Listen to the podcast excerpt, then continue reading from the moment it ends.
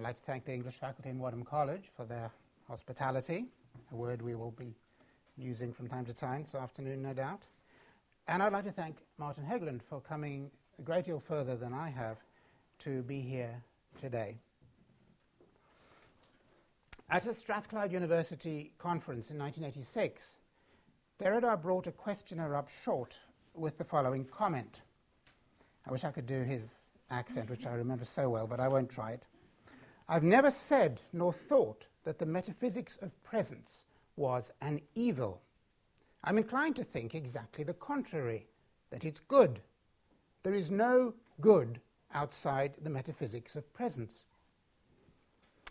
In the audience was Jonathan Culler, who, sensing the consternation among, among many members of that audience who had heard that deconstruction was an attack on the metaphysics of presence, whatever that might be, asked Derrida to expand on his remark and to explain what drives the impetus to deconstruct. He did so in part as follows I have to deal with necessity itself. It is something or someone, some X, which compels me to admit that my desire for good, for presence, my own metaphysics of presence, not only cannot be accomplished, meets its limit, but should not be accomplished, because the accomplishment or the fulfillment of this desire for presence would be death itself. The good, the absolute good, would be identical with death. Necessity is the drive, or the counter drive. It's a drive which bars the fundamental drive towards presence, pleasure, fullness, plenitude, etc.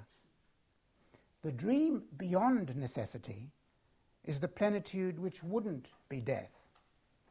This combination of dream and necessity explains the indefatigable drive for deconstruction. I'll just read those two last sentences again because I think they are, well, I will be coming back to them uh, from time to time. The dream beyond necessity is the plenitude which wouldn't be death. This combination of dream and necessity explains the indefatigable drive for deconstruction. Now, this response probably didn't reduce the perplexity of the puzzled members of the audience, but it did set out very clearly a nexus that remained central to Derrida's thinking throughout his career. In his important and hard hitting book, Radical Atheism, Martin Hägglund lucidly delineates the argument by means of which Derrida problematizes the desire for plenitude in its various guises, and on the strength of this clarity of insight offers trenchant critiques of a number of interpretations of Derridean thought that simplify or distort it. He does ample justice to what Derrida, in the comment I've just quoted, calls necessity, though I shall argue that he doesn't fully account for what Derrida calls the dream beyond necessity. Martin Sense sets out with admirable clarity the reasoning that leads Derrida from his account of time to the law of autoimmunity, which ties possibility to impossibility, success to failure. Briefly, if there can be no such thing as an indivisible now, since the progression to the following now must already be implicit in what is thus a necessarily divided present, time can be seen to possess a trace structure, what Derrida calls a trace structure. The temporal continuity between past, present, and future is achieved through a remaining that can't be purely in the dimension of time, but must involve space, since only something spatial can last, while space is temporalized as a trace of the past left for the future. This becoming space of time and becoming time of space means that exposure to the future and therefore to potential erasure as much as to potential fulfillment, is constitutive of time. None of this is entirely new, though its implications are very often overlooked, and Martin goes on to show, I think in a sharper light even than Derrida ever was able to do or elected to do, how it provides the basis for Derrida's treatment of the most far reaching topics, starting or ending with life itself hence the subtitle of Martin's book, Derrida and the Time of Life. we may think we desire immortality, Martin argues, and argues that Derrida argues, but what we really yearn for is survival, we want our mortal lives to continue. Autoimmunity is the law that governs our existence. That which safeguards is also that which potentially destroys, and an entity has no way of protecting itself against possible attack by its own immune system. Immortality would, therefore, like presence or the absolute good in Derrida's comments that I quoted earlier, be identical with death. Martin works through some of the grounds and implications of this argument in chapters on Derrida's engagement with Kant and with Husserl, and in the three chapters that follow, he mounts his critique of three fields in which a failure to grasp the essentials of the trace structure and autoimmunity have led to misunderstandings of Derrida's use of such terms as God, hospitality, and justice, the fields of theology, ethics, and political theory. Now, I want to apologize to Martin for this brutal summary of this wonderful, complex book. Um, he'll have an opportunity to explain it better than, than I have uh, in a moment. In responding to this argument, I'd like to look at one key term in Martin's and Derrida's discussion of the relation to the other hospitality. Like autoimmunity in its various manifestations, a concern with the other, which is in fact at the heart of autoimmunity, permeates Derrida's work from first to last. The deconstruction of presence, supplementarity, originary pervertibility, destinerrance, spectrality, all these and, and, many other ideas, terms, concepts in Derrida involve the insinuation of the other into the terrain of the same, without which the same would not be what it is, which means it's not quite what it's usually taken to be. In order for the same to be constituted as what it is, therefore, it has to be open to the other, an other which, by definition, can't be judged in advance as either constructive or destructive. Martin rightly insists throughout his book that this openness to the other is a necessary fact. Without it, nothing at all would happen. An event, briefly as an unpredictable occurrence, can come about only through exposure to an unknown, unknowable other. So there's a sense in which hospitality to the other is just what happens. It is what Derrida called necessity. When at the Strathclyde conference, he referred to necessity as something, I quote again, which compels me to admit that my desire for presence not only cannot be accomplished, but should not be accomplished. He was referring to this unavoidable intrusion of otherness, barring fulfillment and plenitude, but also to the positive importance of this intrusion, without which my desire would not even be partially satisfied. As Martin points out, the should in formulations like this one does not convey moral obligations. It's not that I should not accomplish my desire, but desirability itself. Fulfillment, were it possible, would not be something we would find to our liking. It would be death, remember. Hospitality to the other is therefore an inescapable and indispensable feature of life. But we might ask, isn't hospitality a slightly odd word to use in a context of mechanical necessity? It's not unusual, of course, to be invited by Derrida to reinvest familiar words with new senses or values. In fact, it's an important part of Martin's argument to alert us to the danger of responding only to the negative connotations of terms like contamination or perversion. Hospitality, however, is one of a chain of words with strong normative associations to which Derrida gave increasing attention through his career. Others include the gift, forgiveness, democracy, responsibility, invention, and justice. In every case, Derrida argued that these terms, understood in their most complete sense, name an act or a state or a response that is impossible, not just for empirical reasons, but essentially so, while at the same time having an indissociable relation to the more common or garden acts or states or responses to which we give these names in our daily lives. At first sight, these concepts, and concept is a term I use for demure and with certain, certain circumspection, may seem to operate in Derrida's writing in the same manner as one of the most fundamental terms appearing in deconstruction sites, the term presence. Presence, too, as we experience or perceive it in our lives, or as it's been used in the Western philosophical tradition, names an impossibility. thanks to the working of what Derrida calls différance and many other things, but at the same time, it's only thanks to the working of différance that anything like presence is possible. Now, it's true that hospitality, justice, and the other words in this series are internally divided in something like the same way that presence is. If hospitality, in the fullest sense of the word, were possible, it wouldn't look like anything like, it wouldn't look anything like what we call hospitality in a friend or an institution, since it would be without any invitation, any restriction, any nomination. Similarly, a gift, worthy of the name, as Derrida liked to say, wouldn't even be apprehensible, as any consciousness of giving by either party would render it imperfect. But our desire for presence is in fact the opposite of the movement towards hospitality, towards openness to the other.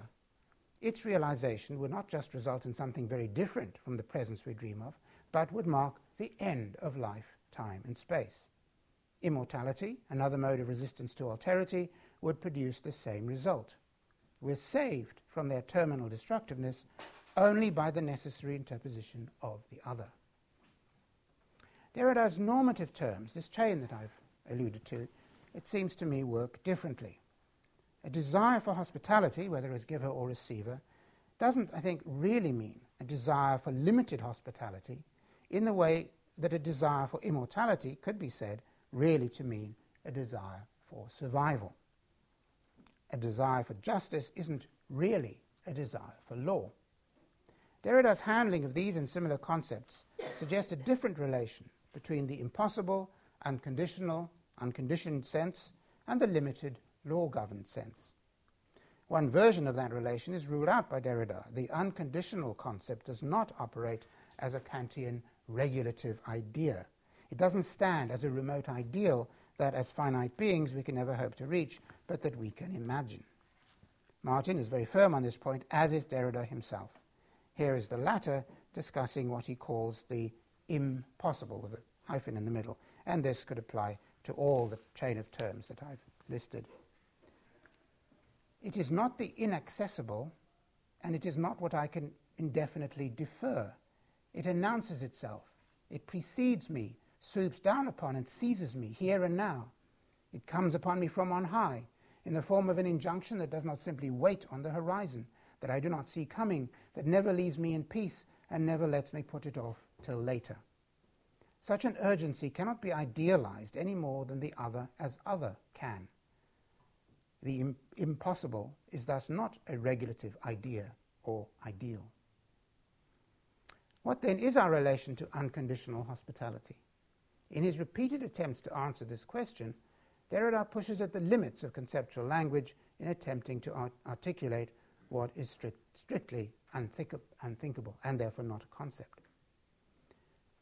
quoting from Derrida now, to be hospitable is to let oneself be overtaken, to be ready to be not ready, if such is possible, to let oneself be overtaken, to not even let oneself be overtaken, to be surprised precisely where one is not ready to receive, and not only not yet ready, but not ready, unprepared, in a mode that is not even that of the not yet. I'm interested in the way Derrida has to struggle there to articulate this, this idea. He also repeatedly asserts the inseparability of this absolute hospitality, however, from conditional hospitality, and the insufficiency of the latter without its relation, however problematic, to the former. Just hospitality, he says, that's to say unconditional hospitality, breaks with hospitality by right, conditional hospitality. Not that it condemns or is, a, is opposed to it, and it can, on the contrary, set and maintain it in a perpetual progressive movement. Or again, conditional laws would cease to be laws of hospitality if they were not guided, given inspiration, given aspiration, required even by the law of unconditional hospitality. And one more, and I could have quoted many, many others unconditional hospitality exceeds juridical, political, or economic calculation but no thing and no one happens or arrives without it. We have therefore two kinds of hospitality heterogeneous yet indissociable, incompatible yet coupled. and the inevitably limited hospitality that we exercise or receive in our lives is in some way informed by, Derrida says, set and maintained by, and guided and given inspiration by, the impossible, unthinkable, unconditional twin. The struggle to articulate the relationship between the two faces of hospitality indicates its resistance to thought, and it's not surprising that in ex- extrapolations of Derrida's argument, the relationship often slips into the more easily understood structures of regulative idea or dialectical interchange. Deconstruction, writes Derrida, is hospitality to the other. Which version of hospitality is this? Clearly, it must be unconditional hospitality. There would be no deconstruction if it set limits to its openness in advance, if it knew who or what would arrive, if the event it brought about were in any way predictable. Of course, its absoluteness is immediately compromised. Impossible pure deconstruction, in its very openness to the other, is potentially impure from the start. Similarly, justice, always a matter of singular judgments made in the context of general rules, is at once absolute and compromised by laws and rights, memory and consciousness. And as Martin rightly insists, such openness can always lead to the worst as well as to the best.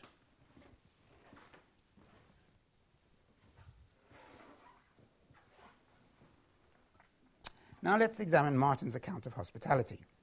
For him, a hospitality worthy of the name, it would seem, isn't Derrida's unconditional hospitality, but a distinctly conditional hospitality. This is Martin. If I did not discriminate between what I welcome and do not welcome, what I find acceptable and unacceptable, it would mean that I had renounced all claims to be responsible, make judgments, or pursue any critical reflections at all.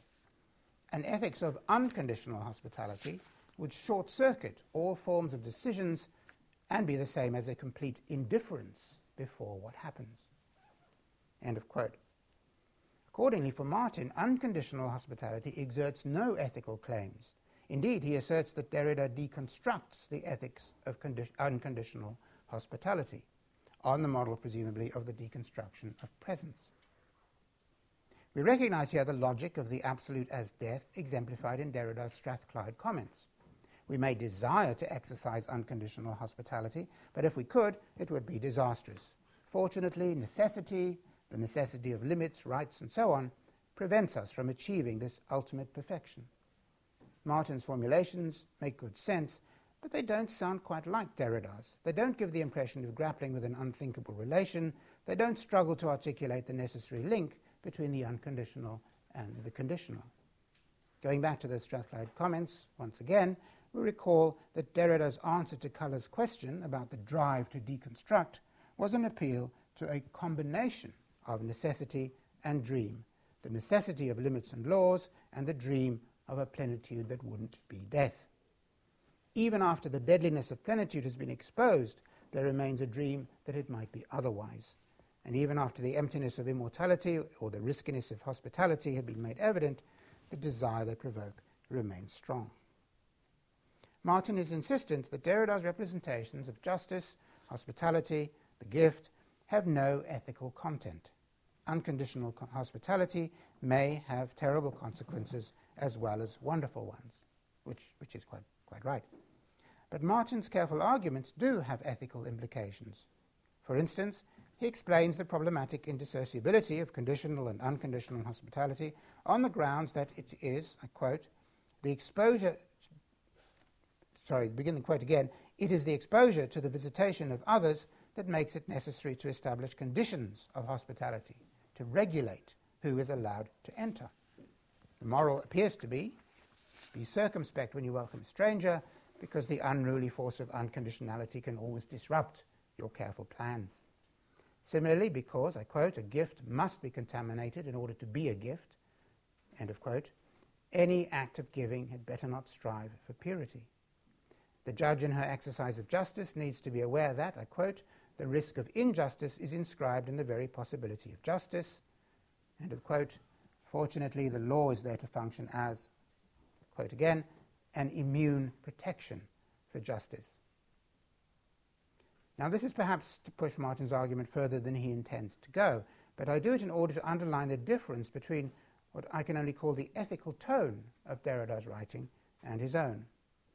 We readers of Derrida ought to be grateful to Martin for being severe with us when we move too quickly to derive moral or religious prescriptions from the former's work, and that's not what I'm doing here. I'm concerned, however, to understand the difference between Derrida's wrestle with the notion of hospitality to the other and Martin's, re, Martin's resolute and clear-cut anti-ethicism. In order to do, to do so, it'll be helpful to turn briefly to Emmanuel Levinas. It's perhaps not much of an argument to say that if Martin is correct about the difference between Levinas's and Derrida's arguments, the latter's huge admiration for the former is rather hard to explain. One can assume a certain degree of exaggeration in comments of Derrida's, such as, Before a thought like Levinas's, I never have an objection. I am ready to subscribe to everything he says. That was in 1986. But there must be some basis for the clear indebtedness that, Lev- that Derrida felt to Lev- Levinas and for the frequent references to him when discussing concepts like hospitality and justice. This basis, I would argue, can be found in the power of Levinas's depiction of the ethics of alterity. There's no doubt about the considerable divergences between Levinas's and Derrida's understandings of what hospitality to the other implies. Nevertheless, the former's emphasis on an absolute openness to the other, an ethics that's not about prescriptions and moral codes, profoundly influenced Derrida's thought. His first long essay on Levinas, Violence and Metaphysics, was published very early in his career, one of the first substantial uh, works that he completed and published. For Levinas, my encounter with the other is not an encounter with an empirical individual whom I can identify and size up. It's prior to any of the processes of judgment or classification. The other is neither good nor bad, neither deserving nor undeserving. It's an embodied, singular source of a demand, which is also an appeal. And I'm not invited to take responsibility for it. I find myself responsible. My subjectivity as an ethical agent, in fact, constituted by that responsibility. Part of Levinas's challenge to conventional ethics is his insistence that infinite responsibility is owed to the other without consideration of its goodness or badness, without forethought about likely consequences without, in fact, any thought at all. Thought is, comes after responsibility. Levinas does argue that everyday morality and politics gain by being informed by the ethics of the face to face encounter. To my mind, he doesn't succeed in explaining how this might work, much as Derrida has difficulty in explaining how his absolutes inspire their more limited partners. Derrida's non-ethical opening of ethics, then, isn't far removed from what Levinas calls ethics. For both, the encounter with the singular other is pre-prescriptive, and any prescriptions operative in the world are made possible by it. Levinas and Derrida both stress the passivity involved in absolute hospitality, but this doesn't mean that there's no value attached to absolute hospitality, as Martin seems to suggest. A purely calculated hospitality Martin's discrimination between what I welcome and what I do not welcome, wouldn't be hospitality at all. The decision to be hospitable must, like any decision, pass through the undecidable and hence take place beyond calculation. It is the other who decides, as Derrida lo- liked to say. So normativity is indeed at work in Derrida's thinking. His choice of the word hospitality, like his choice of the words justice, forgiveness, and so on, isn't made in simple defiance of their normative force. To exercise justice is to carry out the necessary calculation, to weigh and balance and draw on legal and historical knowledge, but it's also to move beyond calculation in inventing the law afresh for a singular case, as Derrida argues in Force of Law. We find similar language in his discussion of unconditional hospitality. He refers to, a quote, a hospitality invented for the singularity of the new arrival. When Martin states that, I quote, nothing can establish a priori that it is better to be more hospitable than to be less hospitable, or vice versa, he's referring to the calculation of outcomes. And he's right. But ethics for Derrida, as for Levinas, isn't a matter of calculation. And there can be surely no doubt that hospitality, justice, forgiveness, inventiveness, giving are goods in an individual, in an institution, in a society, precisely because they involve risk because their relation to absolutes, difficult though that is to understand or articulate, makes possible actions that are not pre programmed or secured in the self same. Deconstruction's rapport with the other is described in somewhat different terms in Psyche, where Derrida relates invention to a deconstruction whose aim is, I quote, to offer a place for the other, to let the other come. And he continues, I am careful to say, let it come, because if the other is precisely what is not invented, the initiative or deconstructive inventiveness can consist only in opening, uncloseting, destabilizing foreclusionary structures so as to allow, allow for the passage toward the other. And this, of course, is the exercise of hospitality to, to open a place where the other may or may not arrive with good or bad results. Deconstruction as an activity can't make the other come, but can unsettle existing structures that inhibit its coming. In its openness to the other, it can always lead to evil consequences, as Martin reminds us. But Derrida's tone here and in a hundred other places indicates, I think, that this risk taking, affirmative attitude is preferable to its opposite.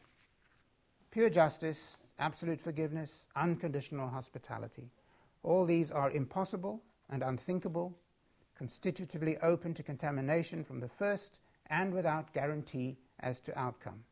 But without them, Derrida argues, there would be no justice, forgiveness, or hospitality of any kind. There would only be law, calculation, self interest. Martin has shown superbly how Derrida's account of time underlies his explorations of these ethical topics and how unlike traditional ethical postures the results are.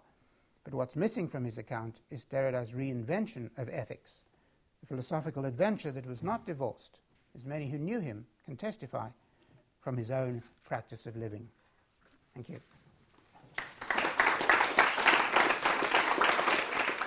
So um, let me also begin by thanking, um, thanking Oxford University and in particular the Faculty of English for uh, sponsoring this event, Ankhi Mukherjee and uh, Sarah Singh for their efforts in organizing it, and uh, of course to Derek Attridge for his generous and challenging response to my work. Uh, it is a particularly precious gift to, for me to have my work engaged by Derek, whose work I've read and admired for many years. So I'm also particularly excited about the frame that Derek has provided for this exchange, since it opens for a critical discussion of the status of the other and the widespread notion of an ethics of alterity, which have been central to theoretical developments in the humanities over the last two decades. In his own work, Derek has exercised a considerable vigilance with regard to these matters. As he points out in his important book, The Singularity of Literature, the other has become a rather overworked term in academic discourse. And to understand its significance for deconstruction, we must insist on its relational character. Nothing and no one is other in itself. It is only other by virtue of being other than something else, and hence always a matter of relationality. Consequently, Derek maintains that there is no absolute other, if this means a wholly transcendent other, and he goes on, and he goes on to argue that, quote, absolute alterity insofar as it remains absolute, cannot be apprehended at all. There is, effectively, no such thing. Unquote. The logic of deconstruction thus undermines any attempt to promote a transcendent or ineffable other. To press home the stakes of this argument is one of the chief aims of radical atheism, as I argue against the piety of both religious and ethical readings of Derrida. What I would like to do tonight is therefore to elucidate the stakes of this intervention while gradually unpacking my reading of hospitality, which is at the center of the debate that Derek opens with regard to my arguments. A good place to begin is Derrida's provocative assertion that the relation to the other is not characterized by a fundamental goodness or ethical imperative, but rather by what he describes as radical evil. The term was coined by Immanuel Kant, but it receives a quite different meaning in Derrida's work. Schematically, the notion of radical evil can be seen as an intervention in one of the most fundamental theological debates, which concerns the origin of evil. The classic theological problem is how the omnipotence of God can be compatible with the existence of evil. If God created evil, he's not absolutely good, but if he did not create evil, he's not almighty. Augustine formulated the most influential solution to this problem by arguing that evil does not belong to being as such. Only the good has being, and evil is nothing but the privation of goodness, a corruption that supervenes from the outside and does not affect the supreme good of being in itself. Thus, God can be the creator of everything that is, since all that has being is good, without being responsible for evil. The source of evil rather resides in the free will of human beings, which make them liable to turn away from the good. Now, Kant pursues a formally similar argument by treating evil as an effect of the free will, which may lead one to follow the incentives of one's sensuous nature rather than the moral law. Evil is thus radical for Kant in the sense that the possibility of evil is at the root of our human nature and cannot finally be eliminated from the way we are constituted. For Kant, however, the ever present possibility of evil does not call into question the idea of a good that is exempt from evil. Even though we as finite beings can never attain something that is good in itself, we can strive toward it as an ideal that in principle is thinkable and desirable. In contrast, Derrida argues that the possibility of evil is intrinsic to the very good that we desire. Evil is thus radical for Derrida in the sense that it is at the root of the good as such. Without bearing the possibility of evil within itself, the good would not be what it is. Now, while this may seem like an abstract argument, Derrida makes it concrete through the notion of hospitality. For example, Derrida argues that when I invite a good friend and we have a great time, it is an irreducible condition that, quote, and this is Derrida, the experience might have been terrible.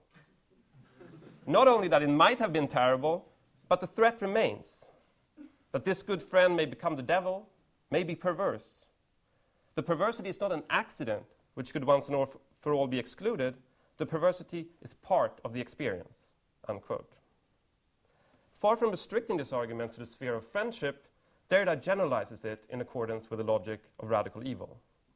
As he puts it, quote, for an event, even a good event, to happen, the possibility of radical evil must remain inscribed as a possibility. Since if we exclude the mere possibility of such a radical evil, and this is still Derrida, then there will be no event at all. When we are exposed to what is coming, even in the most generous intention of hospitality, we must not exclude the possibility that the one who is coming is coming to kill us, is a figure of evil. Unquote. Accordingly, Derrida emphasizes that even the other who is identified as good may always become evil, and that this is true even in the most peaceful experiences of joy and happiness. The point is not only that evil is a necessary possibility, but also that nothing would be desirable without it, since it is intrinsic to the experience of the good itself. Following his example of the friend, Derrida maintains that when I experience something good, the coming of a friend, for example, if I'm happy with a good surprise, then in this experience of happiness, within it, the memory of or the lateral reference to the possible perversion of it must remain present. In the wings, let's say. Otherwise, I could not enjoy it. Unquote. This notion of radical evil is at the core of what I analyze as Derrida's radical atheism. According to Derrida, all religions are founded on the idea of something that would be good in itself, regardless of whether the good is posited as transcendent or immanent, and regardless of whether it is called God or something else. The common denominator for religions is thus that they promote absolute immunity as the supremely desirable. The good may be threatened from the outside by corruption, idolatry, misunderstanding, and so on, but in itself, it is immune from evil. Derrida's radical atheist argument is, on the contrary, that the good in itself is not a state of absolute immunity, but rather autoimmune. Even if all external threats are evaded, the good still bears the cause of its own destruction within itself.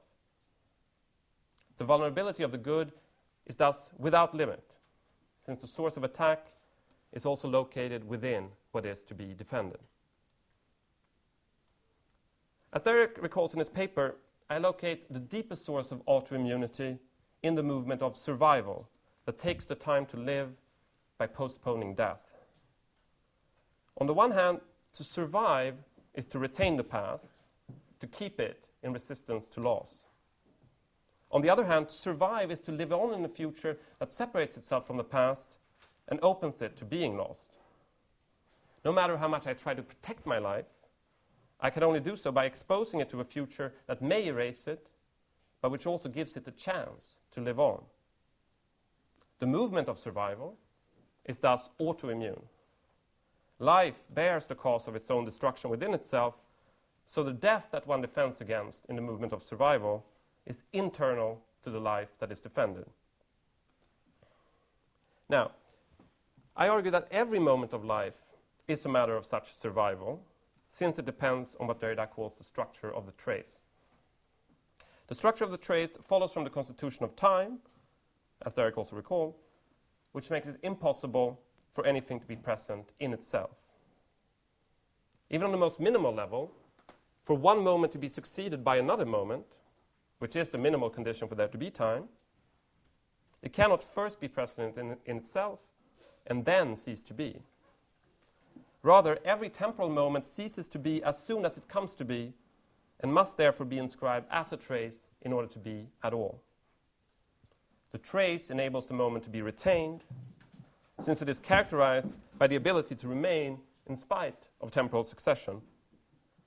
So, because every temporal moment ceases to be as soon as it comes to be, it must be inscribed as what Derrida calls a trace in order to be at all.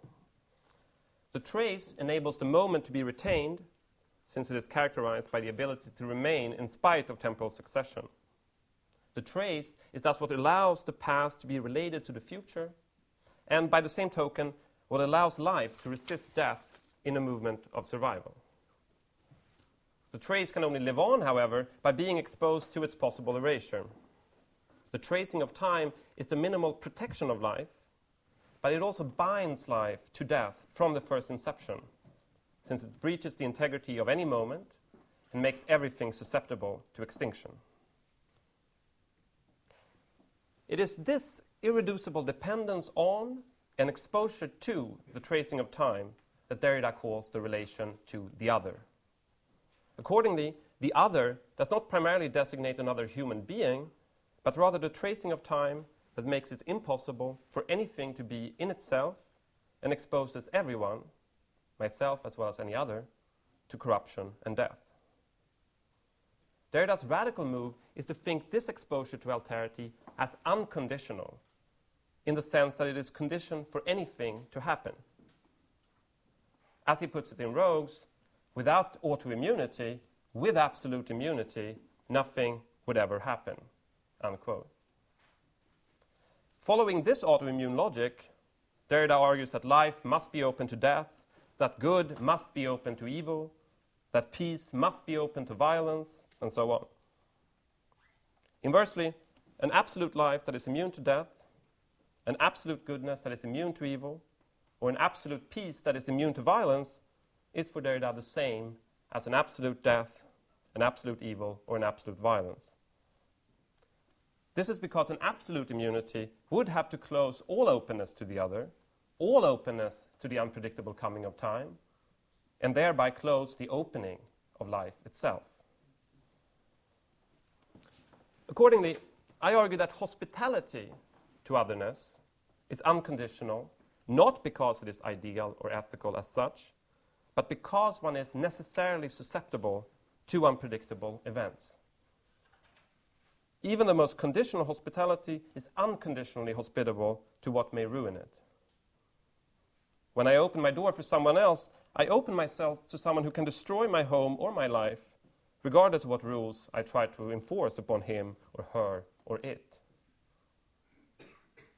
Derrida clarifies this by distinguishing between conditional hospitality, as a matter of invitation and unconditional hospitality as a matter of visitation. No matter how many or how few I invite into my life, I cannot be immune from the visitation of others whom I have not invited and who exceed my control. Indeed, in a passage that Derek also quotes, Derrida underscores that nothing happens without the unconditional hospitality of visitation.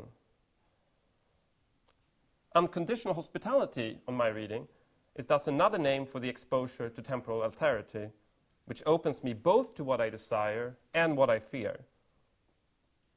The exposure to visitation is intrinsic to the hospitality I desire, since no one can arrive and nothing can happen without the unpredictable coming of time. But by the same token, the hospitality I desire also opens the door to what I fear. Hospitality can never be reduced to the invitation of an other who is good, but must be open to the risk of an evil visitation. Even the other who is welcomed as peaceful may turn out to be an instigator of war, since the other may always change. This relation between invitation and visitation is, in my view, the key to answering the question that Derek focuses on in his paper, namely why Derrida says that unconditional hospitality is at once indissociable from and heterogeneous to conditional hospitality. On the one hand, I argue, unconditional hospitality is indissociable from conditional hospitality, since it is the exposure to the visitation of others that makes it necessary to establish conditions of hospitality, to regulate who is allowed to enter. On the other hand, unconditional hospitality is heterogeneous to conditional hospitality, since no regulation finally can master the exposure to the visitation of others. Even the most securely guarded borders may be transgressed or compromised from within. Otherwise, there would be no need for protection in the first place. In effect, all imitations of hospitality are at the same time exposed to what they seek to exclude, haunted by those who, rightly or not, question the legitimacy of the determined restrictions. The relation between the conditional and the unconditional in Derrida's thinking can thus be described as an autoimmune relation. Inscribed within the condition for any hospitality is the unconditional tracing of time that breaches the immunity of both the one who offers and the one who receives hospitality, opening them to the possibility of transformation or destruction, for better or for worse. The entire force of Derrida's analysis of hospitality, I argue, hinges on understanding the relation between the conditional and the unconditional in this precise sense. The relation, in my view, has been systematically misread, however, because of the assumption that the unconditional designates an ideal or an ethical demand rather than a necessary fact. Despite the nuances and sophistication of Derek's account, I would argue that he maintains a version of this misreading. Throughout his paper, he rightly holds that the unconditional and the conditional are heterogeneous, but it seems to me that he does not think through what it means that they are at the same time indissociable. Thus, in concluding the argument of his paper, Derek emphasizes that without unconditional hospitality, quote, there would only be law, calculation, self interest, unquote. If this were the case, the unconditional would be dissociable from the conditional, since we could have the conditional, we could have law, calculation, self interest, without the unconditional.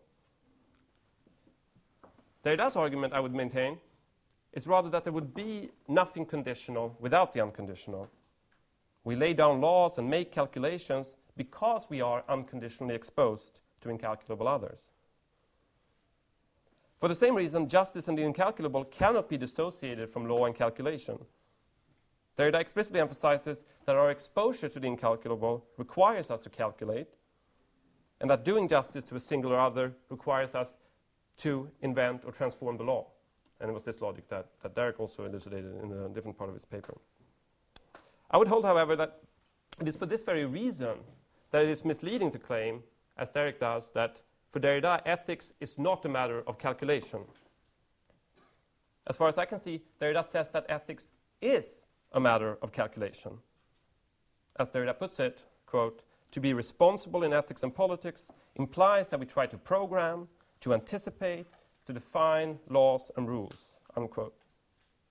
Derrida's point is that such calculation always takes place in relation to incalculable circumstances, which entail the necessity of negotiating the calculation and the possibility of revising or rejecting it as unjust. Following this logic, we can thus account, it seems to me, for the passages that Derek quotes as a challenge to my reading, where Derrida claims that a conditional is guided and inspired, as well as given meaning and practical rationality by the unconditional. The point on my reading is that there would be no need for conditional laws without the exposure to unpredictable events. Justice and hospitality cannot be reduced to a rule for how the law should be applied, but are unconditionally exposed to singular events, which there is no guarantee that the law will have anticipated. This unconditional exposure is both what gives practical rationality to conditional laws and what inspires one to defend or to challenge them, depending on the situation. The unconditional, then, does not designate an ethical openness, but rather what Derrida calls the non ethical opening of ethics. And I would insist on this difference between the ethical and the non ethical opening of ethics as the heart of uh, the discussion between me and Derek. The non ethical opening of the relation to the other gives rise to every chance of progress and every threat of regress. Hence, alterity cannot answer to someone or something that one ought to welcome unconditionally. Rather, it precipitates affirmations and negations confirmations and resistances that stem from the same exposition to undecidable events. Indeed, it is the undecidable future that necessitates decisions. One is always forced to confront temporal alterity and engage in decisions that only can be made from time to time in accordance with essentially corruptible calculations. The ethical is therefore a matter of responding to alterity by making decisions and calculations whereas the unconditional is the non ethical opening of ethics, namely the exposure to an undecidable other that makes it necessary to, to decide and calculate in the first place. Derek himself rightly argues that the ethical arises in responding to the other, but he wants to align this ethical response with an unconditional hospitality that welcomes the other, quote, without consideration of its goodness or badness, without forethought about likely consequences, and consequently without, quote, any of the processes of judgment or classification, unquote. However, what would it mean to respond to another without determining any conditions, without making any judgments, without any concern for whether the other is good or bad, or what the other will do? Far from being ethical, it seems to me, such a response would not be a response at all, since it would be completely indifferent to the other. This is why I argue that an ethics of unconditional hospitality, in the passage quoted by Derek, in requiring that I not respond in a negative or protective manner, but automatically welcome everything, would short circuit all forms of responses and amount to a complete indifference before what happens. It is true that Derrida maintains that we are bound to the other before any decision, but this passive exposure to the other is precisely not ethical. It is the non ethical opening of ethics that demands a response in the form of conditions, calculations, decisions. To clarify the stakes of this, let us consider a passage from Derrida that Derek quotes as an example of unconditional hospitality. Derrida here argues that to be hospitable is, quote, to let oneself be overtaken, to be ready, to be not ready, unquote. In the same sentence, however, Derrida links the modality of being unprepared, of not being ready, to the susceptibility of being, quote, violated and raped, stolen, precisely where one is not ready to receive, unquote. This should surely make us pause. Derrida is not saying that we should let ourselves be overtaken and remain unprepared for what happens. He's saying that such passive exposure to the other such dependence on others who may turn out to violate us is at work in everything we do, whatever we do, and that we need to take this into account to understand the exigencies of ethical decisions. What Derrida describes under the heading of unconditional hospitality is therefore, on my reading, the non ethical opening of ethics. If we maintain, on the contrary, that unconditional hospitality has an ethical status as such, that there is an intrinsic ethical value in letting oneself be overtaken by the unexpected. We are at best, I would maintain, operating with a pious assumption that the other who will overtake us is good, and at worst, advocating an ethics of submission, where the self should give itself over to the other, even at the expense of being brutally violated or stolen, these being the terms that Derrida uses. Consequently, when I insist on the necessity of protection and calculation, I am not advocating a, quote, purely calculated hospitality or a morality that insists on suspecting strangers, this being the two charges Derek makes against my position. Rather, I seek to take into account that the openness to the other is the source of every chance and every threat, which is why openness may give rise to the most generous welcome as well as the most paranoid suspicion, and why there can be no such thing as a purely calculated hospitality. The task of deconstructive analysis is not to choose between calculation and the incalculable, but to articulate their co implication and the autoimmunity that follows from it. It is not only that I cannot calculate what the other will do to me, I cannot finally calculate what my own decision will do to me. And in this sense, I am affected by it as by the decision of another. In pursuing this analysis of autoimmunity, however, deconstruction does not only give an account of necessity, but also of the dream beyond necessity, to quote the beautiful phrase from Derrida that Derek recalls.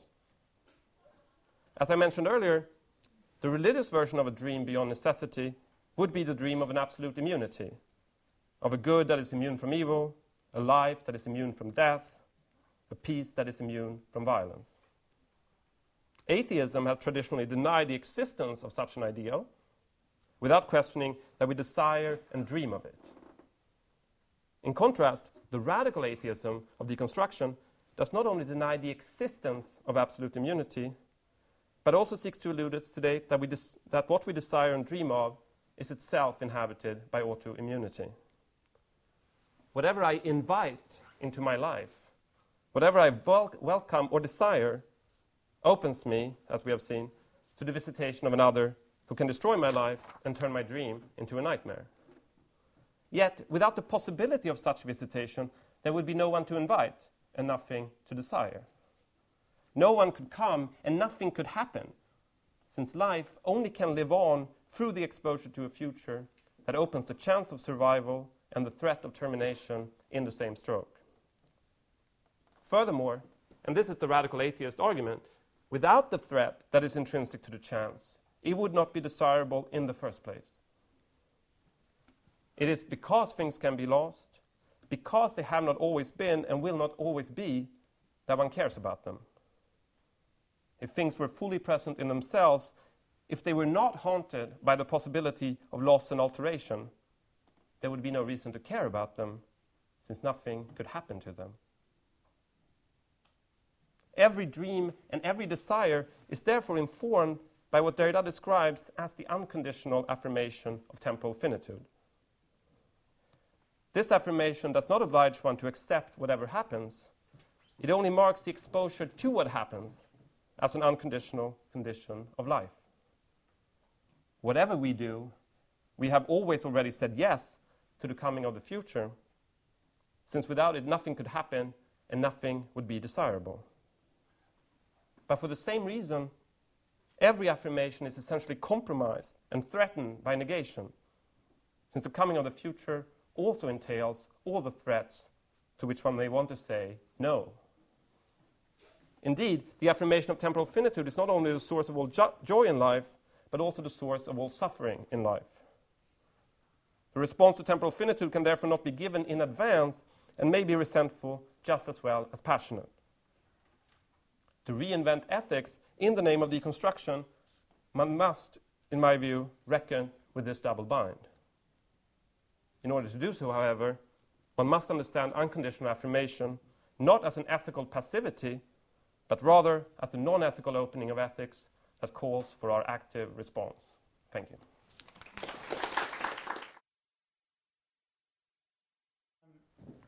But the, the issue that you've clarified really well, I think, is your sense of where agency enters the picture, where an ethics of choice, decision, action can come in. You, you've painted for us a very clear account of the non-ethical opening of ethics, which then leads to action or decision on the part of the subject. So in various formulations you've said uh, unconditional hospitality or unconditional justice leads to a situation in which we have to calculate, constrain, limit, invoke the law, etc. That's presumably where something like ethics comes in, yeah. in your account. Um, now, I'm not convinced that Derrida ever spells out a neat progression from a, a moment or event of uh, unconditional, whatever it might be, justice, hospitality, giving, forgiving, and then uh, a moment of, of action or decision. Um, we might, for instance, think about Derrida's account of decision, which I think is a very compelling account, uh, that we decide, if we ever do decide, and Derrida always has these parenthetical comments, if, you know, the gift, if there is such a thing, absolute hospitality, if there is such a thing. If we ever do decide, as I quoted in my piece, it is the other who decides. A decision is not a calculation A decision is, I liked quoting Kierkegaard here, A decision is a moment of madness. Um, a decision, and this is something I'd like to hear Martin talk about, happens as an instant of madness. What, what might an instant be in your account of temporality, which wouldn't seem to allow for an instant? So I'm not convinced that the sequence is quite like that. It seems to me that uh, in his discussion of decision, Derrida almost reverses that. There is the process of, say, the judge in the law court um, using all the materials, and Derrida emphasizes that this is, this is responsible behavior to, to draw on the existing laws, on case law, on everything that can be calculated. But then, if justice is to take place, the moment of decision is a moment of madness, of something unconditional, as he says, swooping down into the into the realm of the conditional. Stop there and, and yeah, yeah. Thank you on. so much. I think that everything you delineated now really also ties up with how you frame your response. Namely, it's like how should we understand this seemingly very enigmatic formula of heterogeneity yet inseparability that, that Derrida is talking about. And let me first say, in terms of the logic and temporality of the decision, when I'm making the distinction between the non ethical opening of ethics and then ethical decision, it's not a temporal distinction, it's a logical one. That is to say, they are precisely indissociable, so they're always both involved. Uh, but you, you need to have a logical distinction between the two to assess the argument. So, in that way, it's not a matter of, I'm not describing a sort of progress from the non ethical opening to the ethical. I'm trying to elucidate what it means that the violent non ethical opening of ethics is at work in the lives as ethical beings that, that we lead. And, and therefore, it could also never be a matter of reversing it the way you seem to suggest, that uh, instead we have this. Um, realm of calculation and law that runs on, or calculation, self interest, and so on, that then needs to be interrupted by the unconditional or by the madness of a decision. If that was the case, they would be heterogeneous, but they wouldn't be indissociable, it seems to me. So that's, um, and I was very grateful about the way that Derek framed this because I do elucidate this formula in the book, but really thinking it through for this response, made me see very clearly that the whole power of what Derrida is doing is, is what it means to think these things as indissociable. So that it's not that he denigrates self interest, calculation, law, and so on. He's trying to elucidate what it means that intrinsic to them is this unconditional exposure to alterity, to the unpredictable, and so on. Um, now, that also ties up to the idea of the temporality of the decision. Um, and I, towards the end, I was trying to sort of provide my reading of what means Derrida's notorious formula that it's the other who decides, which sounds crazy. Uh, on my reading, it's precisely because, because a decision is a temporal event, because deciding takes time, I am affected by my own decision. This happens all the time. I've decided to let certain people into my life, and that decision I made, which I may not agree with anymore, con- continues to affect me all the time. Uh, and this is at work minimally, precisely because there is not an instant. This is at work from the beginning. From the moment I make a decision, I'm already affected by it, as by the decision of another. So even if I never leave the realm of my narcissistic, self interested relation, I'm already reckoning with the problem of um, otherness or alterity. And I would say, is, insofar as Derrida follows through on this logic, which um, is not anti ethical, but is thinking the non ethical or the pre ethical opening of ethics, that's when his accounts become very, very powerful. And insofar as he slides into this different sense, trying to make the unconditional into something ethical itself. And I'm not saying that he never does that. Um, all I'm saying is that the entire power of the account hinges on rejecting that reading and consistently following through on the non ethical reading, not to reject ethics, but precisely to understand the complexities and exigencies of ethical life that Derrida can elucidate with that logic, but that is lost with the other one. Um, and just to add one final point to that, uh, or unless you want to. Yeah, uh, that, it becomes very clear in, in, that passage I quote towards the end, where Derrida talks about uh, to be hospitable, which sounds very good and very nice, is to let someone in. But then he immediately, in the same sentence, says this is also the susceptibility, precisely because you're not ready to being violated, stole, raped, and so on. All these extremely disconcerting aspects of our lives as ethical beings. And this is something that, to me, really distinguishes the way Derrida addresses ethical questions. I mean, whether in analytical continental philosophy, most moral debates are around this you know, how much can I do for the other? What would I decide in this situation? So we have this sort of idea of the self then being responsible for the other. But Derrida also theorizes from the other side of the realm. What does it mean to think about ethics from the perspective of the one who is invaded, who is threatened, who is overtaken in a violent way? And if we don't thematize this in our understanding of ethics, um, we are not thinking through the difficulties. So, so that's why I would say analytically rather than exegetically, so much hinges on severing these two possible readings um, that you get a more powerful account of uh, what is involved in ethical life than you get in the others. Thanks. Um, things I would like to pick up on. Um, I was interested that you had a little qualification saying yeah you will. I'm not saying that Derrida doesn't ever yep. say this. Yep. So you are, and it's perfectly yep. legitimate.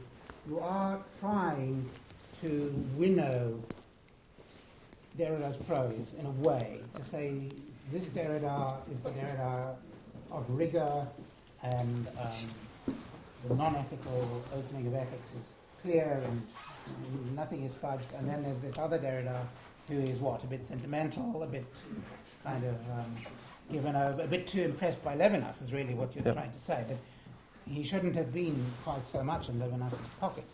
Um, obviously, that's problematic, but I'm, I'm, I'm willing to, to allow. I mean, we should be reading Derrida critically. Um, you perhaps should be a bit more um, explicit about the fact that you're doing that. But let's um, well, maybe that's the answer to my, my other question, which would be about what I called the tone of Derrida's writing about ethics. Um, and again and again, he will write about unconditional hospitality as if it were in itself a good. Um, a work like The Gift of Death explores a notion of responsibility to the absolute other. And responsibility, which is a version of hospitality, in that work seems to be a good. Um, it seems to be hugely problematic, impossible indeed, because, as you were stressing, if, if I'm responsible to any particular other, I'm simultaneously failing in my responsibility to the uncountable others in the present and in the past and in the future. Um, so it's impossible, but of course, for Derrida, the impossible can happen. Um, so, are you going to say, well, Derrida slips into this tone, slips into the mistake of talking about hospitality? Perhaps he's been seduced by the very term, which seems to suggest something good. Uh, and that if he had been, if he'd stuck to his own logical guns, mm-hmm. he would have made it perfectly clear that responsibility to the other is not not either good or bad. It just it just happens. Is that is that what you would want to say? Uh, a couple of things I would want to say. Thank you so much. That, that's very rich. And the first thing on the question of the exegetical versus the analytical, uh, I do say at the end of the introduction that well, insofar as one can find passages in Derrida that contradicts the logic of what I'm doing, that's not a sufficient objection sure. to the book, precisely because while it is an exegetical, it's ultimately motivated by an analytical claim, namely, this is how the logic should be understood, this is how the logic becomes powerful. So that would be one easy way of getting out of all of these questions. Uh, but I think it's a little more interesting uh, than this, actually. Um, and I was reminded even more about this uh, in preparing for this exchange and going through all of these passages in Derrida, uh, and actually finding less of them problematic than I used to because it's. I think a lot of the passages that sound as if they're stipulating an ideal or ethical and so on, once you understand the unconditional in the sense I'm doing, they, they actually make a lot of sense with the framework of the logic I'm pursuing. So that's, that's one thing. Uh, the other thing that's really interesting is Derrida always insisted on that a response, whether ethical, political, philosophical, is always situated.